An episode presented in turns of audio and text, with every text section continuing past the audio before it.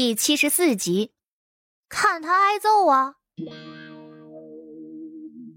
谢平怀挠了挠头，二姐，你是我亲姐姐，就别生我气了。改日弟弟要是得了别的你想要的东西，保证送到你面前。说完，他话音一转：“对了，娘，我手头又紧了。”昨儿不是才给你五两银子吗？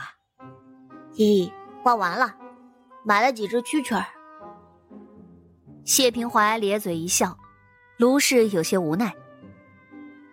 行，回头让账房给你吃，只是不能太多了，否则账目被你大哥发现，要有意见的。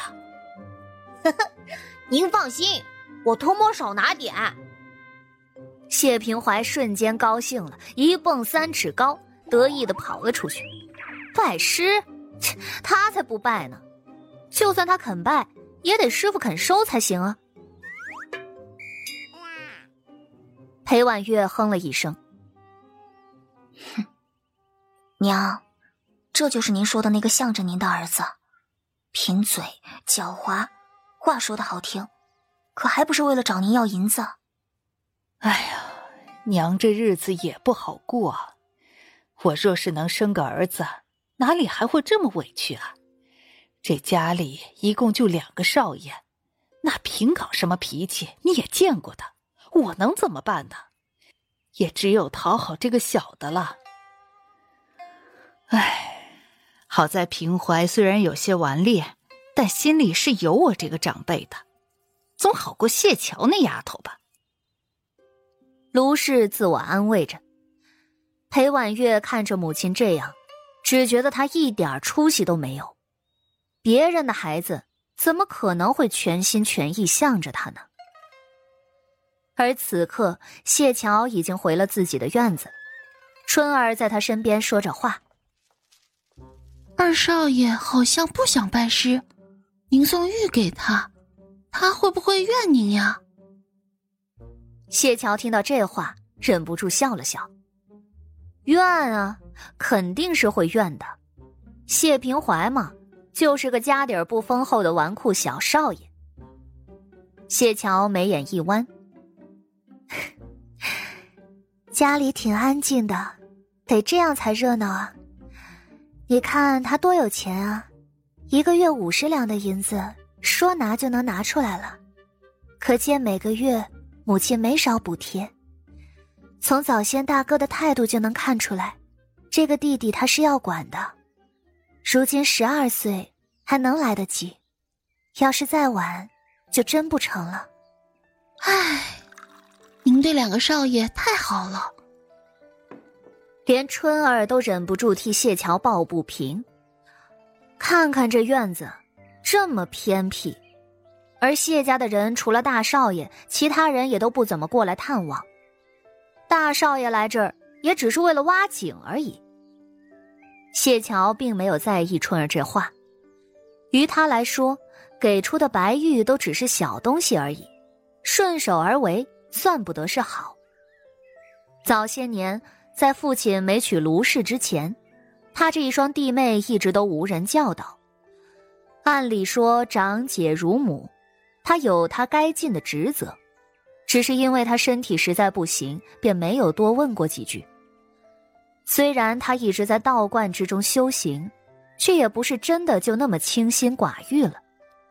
尤其是在看到这双弟妹的第一眼，他便能够感觉到一种天生的亲近感。谢桥看着窗外，冷不丁的又说了一句：“你放心吧，平怀明日肯定拜不成师。”小姐怎么这么说？春儿十分疑惑。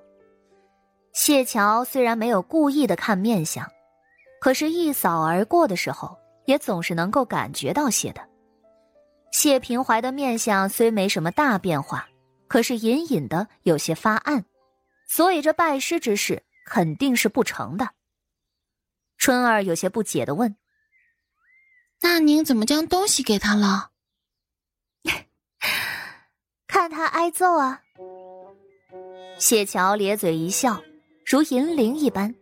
春儿一脸的懵。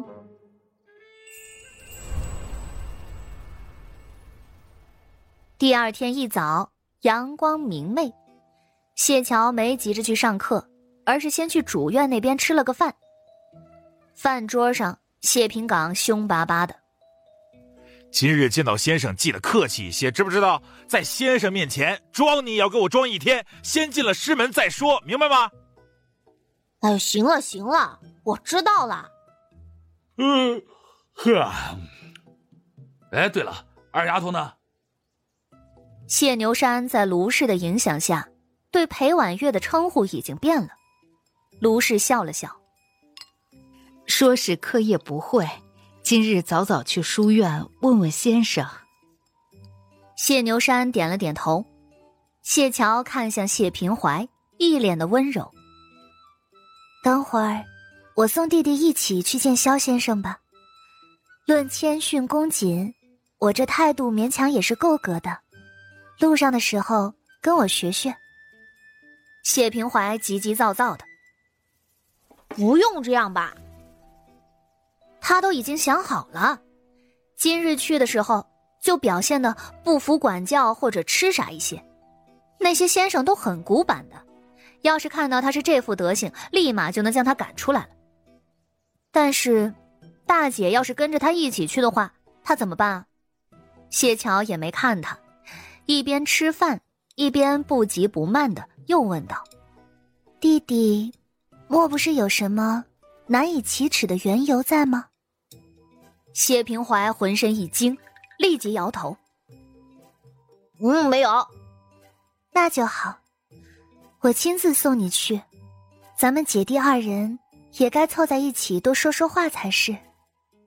谢平岗有些不放心，总觉得这小子这么安静，肯定有什么猫腻。他想了想，说道：“你那玉再拿出来给我瞧瞧。”哦。谢平怀无奈的撇撇嘴，手伸进衣服里头掏了掏，可是这一掏，他愣了。脸色瞬间就紧张起来。我我我玉呢？啊，那我玉呢？